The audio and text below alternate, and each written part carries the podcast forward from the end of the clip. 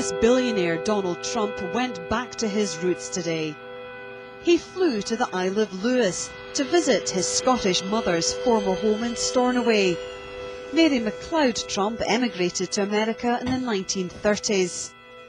The flamboyant businessman is in Scotland to give evidence tomorrow to a public inquiry into his controversial plans to build a massive golf course in Aberdeenshire. People know that our level of work is the best, and when the project is finished, it's going to be the best. And that's why governments call me. They have a great piece of land in a certain country. They call me. And so, you know, I hope for the best in Aberdeen. I think it'll be a terrific project. I don't think there'll be anything like it anywhere in the world.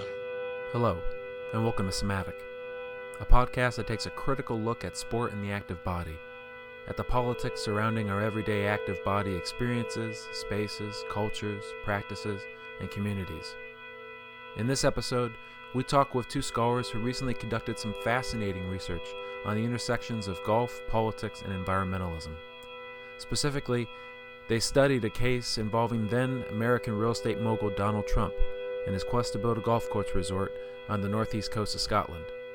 At the time, which was around the year 2012, the case received significant international media attention, and local residents conducted grassroots efforts to resist the sporting development. And now, in the year 2019, this case is particularly significant and fascinating, for we now live in an era of a President Donald Trump. No, no, you know what? You're creating violence by your questions. You you are creating you. And also, a lot of the reporters are creating violence by not writing the truth. Fake news is creating violence.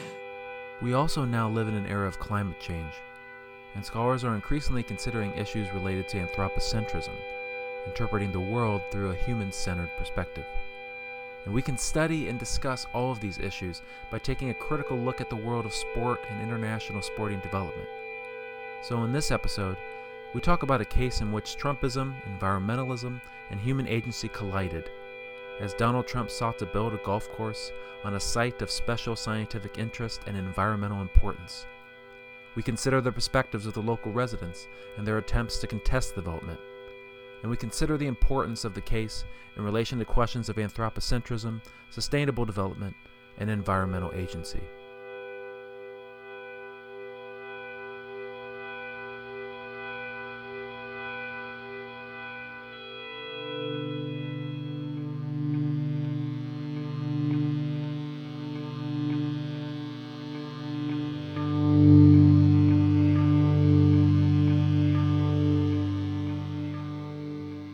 2017, scholars Brad Millington and Brian Wilson published an article in the International Review for the Sociology of Sport. The article examined the environmental and social politics of Trump International Golf Links Scotland, a golf course built in Aberdeenshire by Donald Trump's organization, and a sporting development that was publicly protested and contested by area residents. Millington and Wilson researched this case in the years prior to the 2016 U.S. presidential election, when, as we now know, Trump became president. Their research entailed interviewing figures that were associated with grassroots efforts to resist the golf course development, a campaign that became known as Tripping Up Trump. Millington and Wilson researched the development of Trump's golf course as part of a larger study of the relations between golf and the environment, culminating in their 2016 book, The Greening of Golf Sport, Globalization, and the Environment. In this 2017 article, however, they focus on the specific case study of Trump's new golf course in Aberdeenshire, using the case to consider broader questions of anthropocentrism and the ways in which scholars can rethink the agency of the non human and the environmental through the study of sport. I am Brad Millington. I am an associate professor at the University of Bath in Bath, uh, England, and I do work on um, sport, physical activity, um, leisure, essentially various elements of physical culture from a sociological perspective. It's kind of the broad area. I'd say I have specific interests in two areas. One is the relationship between sport and the environment, and then the other one is health and fitness technology. Okay, I'm Brian Wilson. I'm a professor in the School of Kinesiology at the University of British Columbia. Uh, I'm trained as a sociologist and in communication studies. I'm, um, I'm currently director of the Center for Sport and Sustainability uh, at the University of British Columbia, and um, I guess I work in a research group, which is myself and graduate students, that's called Sport Environment Peace Media, which basically just encapsulates what I do. Um, so yeah, like like Brad, my interests, one of my key ones has for a long time been around sport and environmental issues.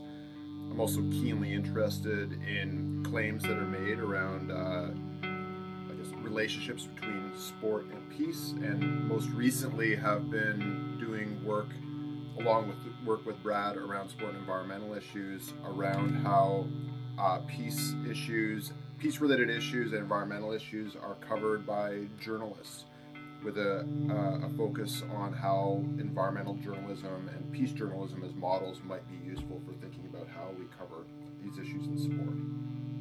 In their book, The Greening of Golf, Millington and Wilson followed the sport's evolution and emergence as a major global industry. They examined the history of environmental issues in the golf industry and the various responses to environmental problems surrounding golf course development. And it was through this broader research agenda that they began to study the case involving Donald Trump and his quest to build a golf course on a site of special scientific interest on the northeast coast of Scotland. Essentially, what happened with the case was that Trump wanted to build this golf course, or Trump's organization, I guess, wanted to build this golf course near Aberdeen, Scotland. Um, so, so kind of north on the northeast coast, right on the coastline. And the proposal to build the course was initially rejected at the local level, and it was a very close vote. There were some reasons why it was rejected, but among them was the fact that the course was going to be built on what's called the site of special scientific interest, um, and that's the Foveran Links Sand Dunes ecosystem. Brian mentioned the site of special scientific interest, triple SI, it's often known as. So it's what's uh, you know ostensibly a protected environmental site. So the proposal is rejected at the local level, but there's this regulatory mechanism whereby that type of proposal can get called in at the national level by the government and reviewed by Scottish ministers. And that happens when it's deemed to be in the national interest. So, in oh, a few years later, I guess it was well, this was around 2008. There's a report by the Directorate for Planning and Environmental Appeals, which is basically a report for Scottish ministers to decide on the case, right? And, and I think what they're doing is essentially deciding if it is indeed in the national interest, and then if the proposal has value. And the decision that's recommended by this director for planning and environmental appeals is to approve the course. And that's ultimately what happens. And it's a really interesting report to read because you have the for case for the course right? So that's the trump organization and others. And then you have the um, against case which is people like you know environmental and, and heritage organizations who are worried about various things but among them the impacts on on the sand dunes. Um, and it's it, it is I think an interesting document because the the the decision that they arrive at is such that the economic and social elements so things like you know the creation of jobs that is is likely to follow from the making of the new course for example are enough to override any environmental concerns right? So that is to say they acknowledge that there are some real environmental concerns here right? And indeed, there are some lines even from the Trump organization where they acknowledge that there's going to be some some loss of dynamism and that sort of thing.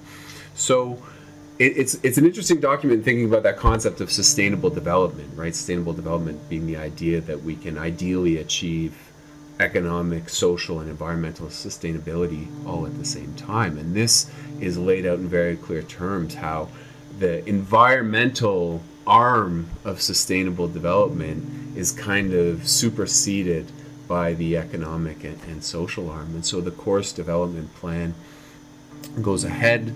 Eventually, the course is built, but along the way, the Trump organization runs into this resistance movement called uh, Tripping Up Trump, which puts up quite a fight in, in trying to halt the, the, the building of the course for you know social reasons things like the potential displacement of local people but also environmental reasons so you know the impact on the on the Foveran sand dunes i should say it's still a case that really is kind of you know a live case in the sense that um, the the plan initially involved plans for a second golf course which is has yet to be built. So there could still potentially be further expansion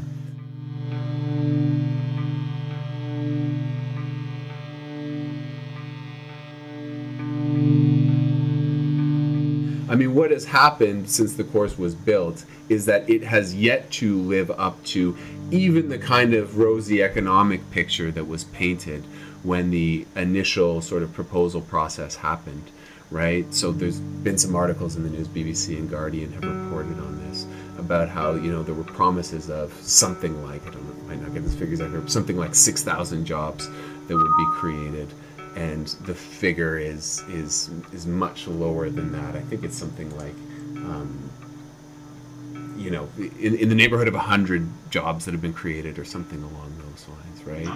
And you know, the, a Trump official might respond to saying, "Well, actually, we're still building, and there's still time to achieve those numbers, and so on." But there have been people um, like Alex Salmond, the first minister of Scotland, who has said actually this this has not lived up to what it was supposed to be, even on the economic side. Alex Salmond is the former First Minister of Scotland.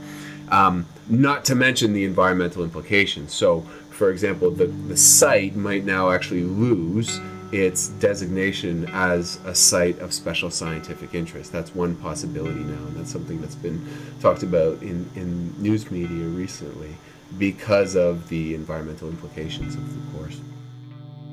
It's been a few years since Trump began to build his international golf links Scotland. The story earned at the time and continues to earn significant media attention.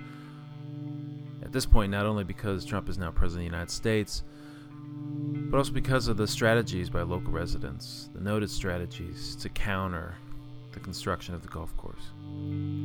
So much of the story, however, concerns the environment and environmentalism.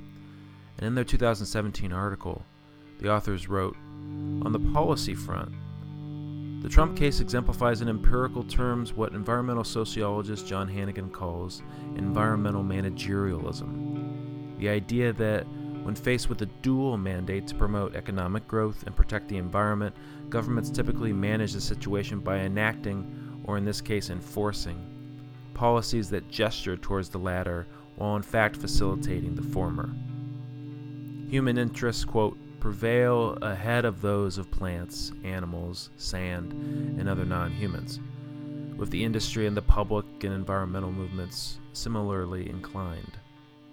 And in the case of Trump International Golf Links, quote, the concern for human displacement, at least in this case, seemed to outweigh that of freezing the nearby sand dunes. For me, there were probably three, maybe four things that really came out of when I was reflecting on the article and the things that really stood out for me. The first was, and it reflects on what Brad just talked about, I guess you can call it environmental managerialism, which essentially refers to, among other things, that attempts by groups, often government, to sort of balance responsibilities around serving environmental interests uh, at the same time as balancing those against economic ones. And certainly in places where, know, governments have that dual mandate. They do what they can to serve both. And what Brad just described, which was the decision made in this case to simply weigh out environmental costs and benefits, uh, social costs and benefits, and economic ones. And then out of that, you can actually say, you know, we actually looked at all of these and we've decided that the economic benefits just outweigh the rest. So this is what we're going to do. Um, for me, actually, that is a really wonderful and interesting case of some of the potential flaws with having sustainability as a guiding principle. Is It actually allows you to follow this principle to a T and still come out with a decision that will have the kinds of environmental negative environmental implications that I think people who care about those things think, well, maybe those should weigh a little bit more or maybe this idea of actually weighing environmental against uh, against economic, maybe those just don't sit equally when we're thinking about the health of the earth versus like the, the health of a local economy or at least what may even help the health of the local economy. So, but that was a big thing that came out of it. The other piece of this was actually the strategies used by the activists themselves, which uh, I know Brad sort of mentioned in the article. I mean, there were some pieces there that, to respect the activists around this, I mean, they came up with some really innovative strategies for at least getting finding the gains that they did they did find. And one of the things that we've referred to in the article, which I'm sure you came across, was the strategy when they were trying to uh, when Trump's group was considering an order to actually have the land um, of some of one of the local people uh, taken away for the course was to sell off small pieces of part of the, the property to uh, how many was it? Was it a thousand people or something like that that yeah so it was a lot of people who basically bought small bits of the land that that the Trump group was considering uh, trying to use legislation to to have forcibly moved so that it could it could be part of the the golf course and by virtue of having all of these people buy small pieces of land, it would have been individual court cases for each one of those people. So it was a very effective strategy to sort of offset that. Uh, the other thing that we thought was interesting, and we certainly got this from the uh, the people that we spoke with there, was their understanding that as important as the environmental issues were, it was actually the issue of moving people off the land who'd been there a long time that for them was the most compelling one. And in, in the end, in terms of actually mobilizing people, it was around that that they thought was far more effective for them. So in terms of like tactics and strategies, that was uh, that was interesting.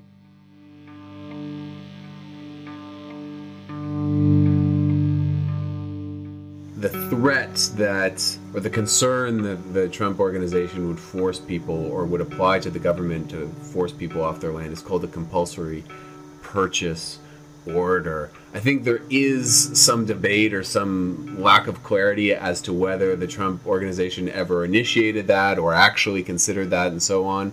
But it was certainly a worry amongst the people that we spoke with that that would be initiated in order to remove them from their land. And so that's what stimulated. I think they called it the bunker, this piece of land on Michael Forbes's property where they all invested and the idea was to try to impossibly tie up their tie up things to, to, to you know such a great extent uh, in legislation if they did try to remove people from their land.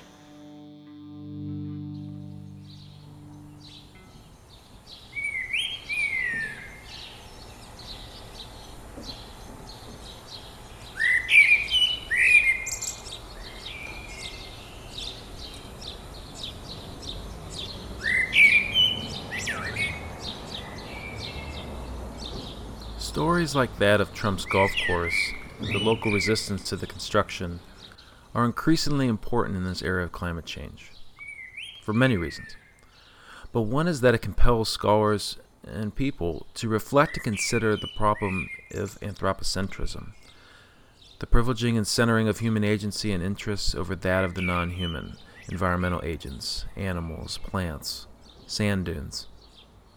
The case of Trump's golf course is a story of power, a story of local resistance. But as Millington and Wilson explain, it's also a story about issues of anthropocentrism. Yeah, yeah. I mean, it is a theme, I guess, that has run throughout the work that we've done on, on sport and the environment. Um, and it's it's really about this idea of you know privileging people and their interests, right? So, this idea that people are sort of exempt from the environment and should have the capacity to exert control over the environment, that they have the capacity and should be allowed to, to sort of exert that control. It's something that we we talk about it in the book. There, there's um, uh, John Dryzek has a book where he outlines various environmental discourses that was really helpful for us. And one of them is this idea of a Promethean discourse. So Prometheus is the myth of Prometheus. So Prometheus steals fire from Zeus and gives it to humankind, and thereafter, people have the ability to, you know, radically change the, their environments and their, their experiences and so on.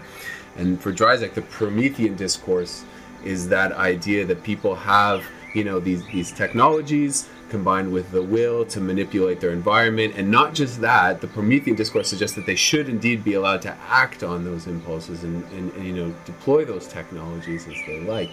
And it's something that we talk about in the book, especially in that time period, kind of post-war time period, where you know research into science and technology had produced some really potent chemicals and some really efficient ways of utilizing those chemicals, right? So we're talking about things like DDT, for example, right? This really potent chemical that, that we have historical evidence that suggests was used on golf courses. And, you know, people talking in the po- early post-war years about, you know, spraying DDT with basically in like these like broad ranging applications, right? Like basically just plastering the course. I think we have one article that's even about helicopter spraying of a tree line with DDT in, in the in the early post-war years. And um, and what goes along with that is we have these excerpts from from people within the golf industry talking about well this is these tools are available to us and it's kind of our right to use them. There's this one passage in particular where this this I have it up here is from the book um, where there's a uh, the president of the Golf Course Superintendents Association who talks about how the truth of the matter is that civilization began when man learned to use fires and fire and other tools to modify his environment, right? Now, you know, that's not necessarily representative of every single person involved in the golf industry at the time by any means, but it's certainly a prominent figure. And so there's that time period in the 1960s where there's that Promethean discourse that is really quite prominent. And one of the things we try to do in the book is chart out how that was not really a sustainable, as pardon the pun, sustainable way of doing things right? That eventually the environmental movement and eventually politicians and, and so on would put pressure on industry in a way that made in a way that made them move away from practices like you know indiscriminately spraying a golf course with DDT or something like that. Um, and so we, we chart that out how they kind of move away from that Promethean discourse but there's still a form of anthropocentrism we think that remains to this day and that and that we see it in in certain cases right and i think that the trump case is is a really good case in point right i mean just the, the very basics of the case is that there's this plot of land that um, is designated as a site of special scientific interest, but that it, we should be able to use it is the idea, right? That for um, for people's own purposes, right? In order to build a, a, championship golf course. I guess the, the side that you talked about, the, the, the, anthropocentrism on the protest side, had to do with when we when we spoke to one of the people who was sort of protesting against the course, and she said, um, that it wasn't until the protest movement really made the case around compulsory purchase order, so forcibly moving people off of their land, and they're concerned that this might happen, that the protest movement really struck a chord. That was her sense, anyways. And we thought that that that's that's really interesting, right? It seems like there should be a compelling case here around the environmental implications of the course but that didn't gain traction, at least in the view of this this one person we spoke with, in the same way that the the, the, the kind of human consequences of building the course did. And so you, I think you can make the case that that's that's that's kind of anthropocentrism at work, right? It's it's only when the human elements of uh, development projects are considered that they really kind of like uh, click for people. Mean, one of the things that I thought about with respect to the Trump case, but this certainly applies more generally, I think, to thinking about environmental issues and anthropocentrism, is the question of like what inequalities are we compelled to care about? And that was certainly relevant for the case. I mean, if we think about the kinds of inequities that are commonly associated with environmental issues, the ones across class, across region, like across generations, you know, the kinds of things that that uh, we do now, how those are going to impact you know people in the future. But at of course, like these inequalities between humans and non-humans, and I think what uh, the the one of the people that we spoke with with the Trump group, there was a disappointment in a way that that last piece, like the actual you know the dynamic movement of these sand dunes that people didn't seem to care that much about that and for me, it's actually important. Like I guess as a next step beyond the article, and it's something that uh, you know I know Brad and I have talked about with work that we're thinking of doing next, and some of the work that I'm doing around media and those these sorts of things is like, what are the kinds of things that actually do compel people to think I guess, with some form of empathy about things that have a little bit less to do with us and may even be non non human as well. And to me, in terms of like actually moving on some of these issues and moving on things like climate change that certainly impact people, like absolutely, but do require thinking ahead and about those that may not be directly like you know that we see as being like us. Uh, and to me, these are some of the big questions that come out of that. And to me, your question around anthropocentrism is key to this: is how do we move around this, and what does it take for that movement to take place? And I think the Trump case suggested that you know, in that case, people didn't actually move that much. This still, at the end of the day, was a you know a human-focused movement, even though there were environmental issues that that uh, led them to get involved in the first place. We're part of that.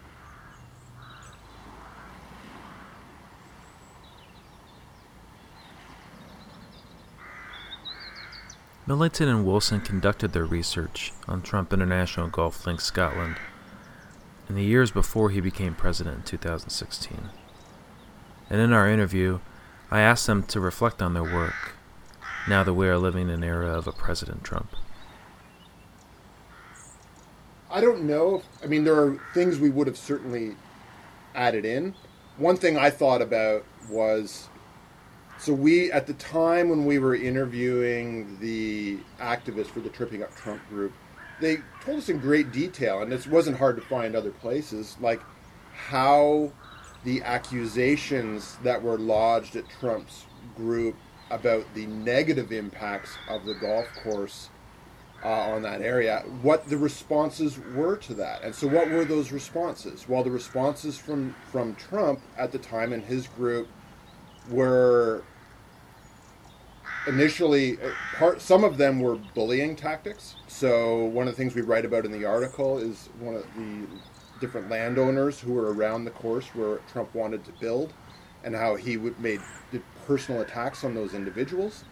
Um, one of the other things he did in terms of again reframing arguments. So in a way where i'm going with this is the ways that trump responded to accusations that he was doing something bad were remind me very much of the kinds of things stylistically, like his tactics, strategies, and ways of speaking, to what we see now. So, I mean, the, to me, the most interesting example, and again in hindsight, I'm like, wow, uh, was so the the golf course. One of the reasons that it was viewed as a site of, of um, special scientific interest was that it was a, as you know from the article, a dynamic dune system you know so the the sand moved. That was actually very unusual in the way that it was set up and that's what was trying to be preserved. As a response to accusations that this course was going to destroy this um, one of the things that trump and his group claimed was that not only was the course not going to be a problem it was actually going to make things better that he was going to be saving the dunes by stabilizing them which again takes away the idea that what was of special interest was they were dynamic. So the stabilizing them as a way of saving them was just this. I'm just like, wow, what a really interesting way of, of reframing that.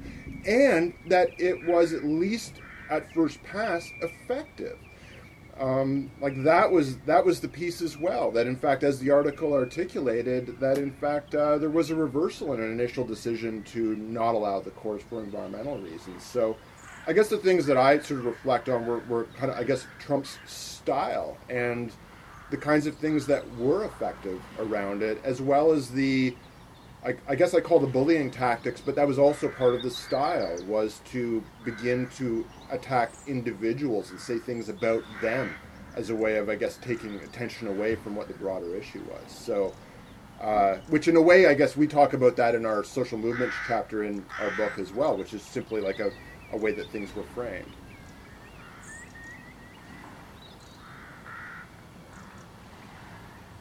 Yeah, there was one one local resident in particular who we met with named uh, Michael Forbes.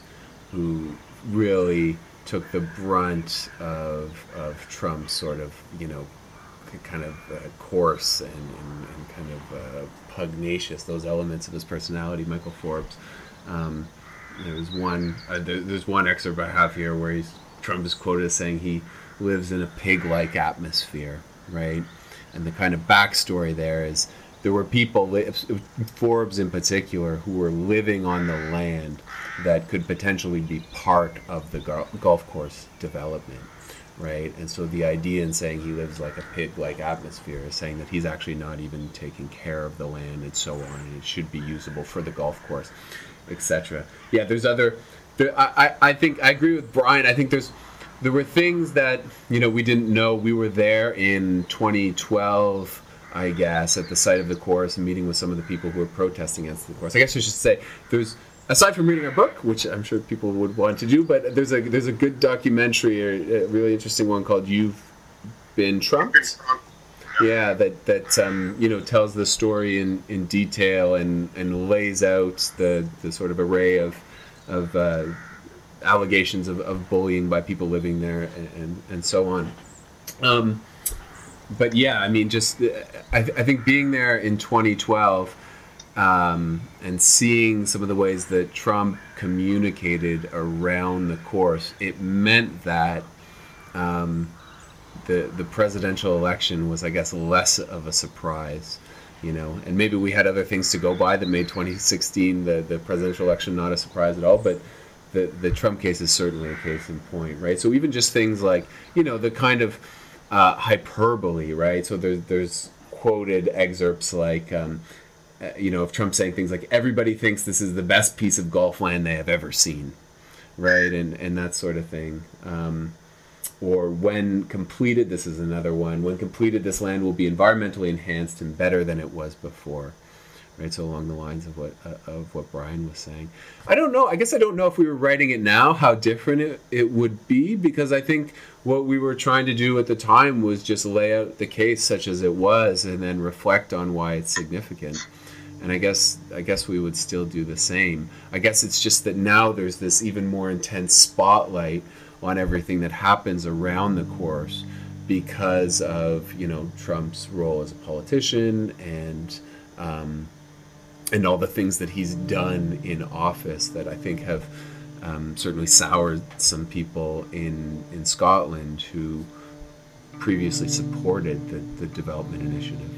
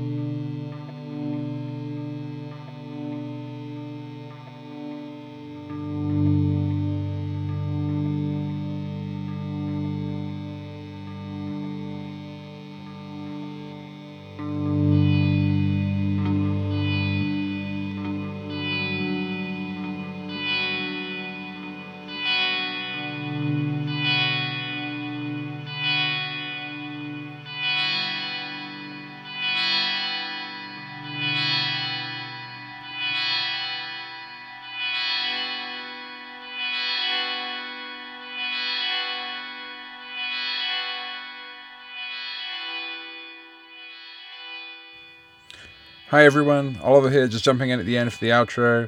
Um, just start off by just saying a huge thanks again, again both to Brad and to Brian. Um, their work is incredibly relevant to the greater political context that we face right now, and in particular uh, in North America. Um, we really are big fans of what they're doing, um, connecting obviously uh, some of the, the kind of ins and outs of the particular cultural and political moment with these broader existential questions around the environment. And we were just like very privileged to have them on the show and, and to have that discussion that we could share with all of you. Um, and, and so, yeah, just a, a huge, huge thanks to them. Uh, as always, there'll be a blog post that goes in conjunction with this episode, and you can find that at somaticpodcast.com. Um, also, uh, as always, if you have any comments or questions, you can send us an email to somaticpodcast at gmail.com. Or if you have any other projects that you're interested in working on, please send us an email. Uh, you can also use the contact form at our website. Um, we're always looking for new projects to work on, uh, new things to share uh, with our with our audience. Um, and you know, again, as always, to our audience, we just want to say thank you, uh, taking the time out uh, of your day to listen to what we've produced means a hell of a lot to us.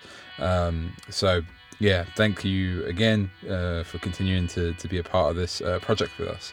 Uh, with that, it just leaves me to say uh, this has been Somatic.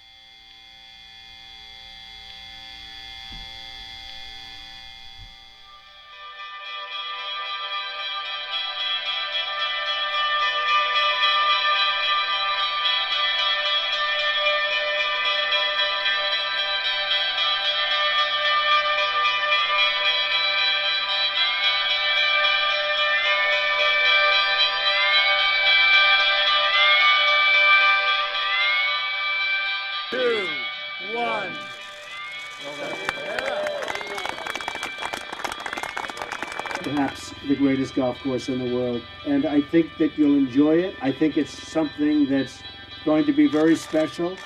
Uh, as Sandy said, hopefully iconic. And I think the word iconic is important. It's a special place. Scotland is a special place.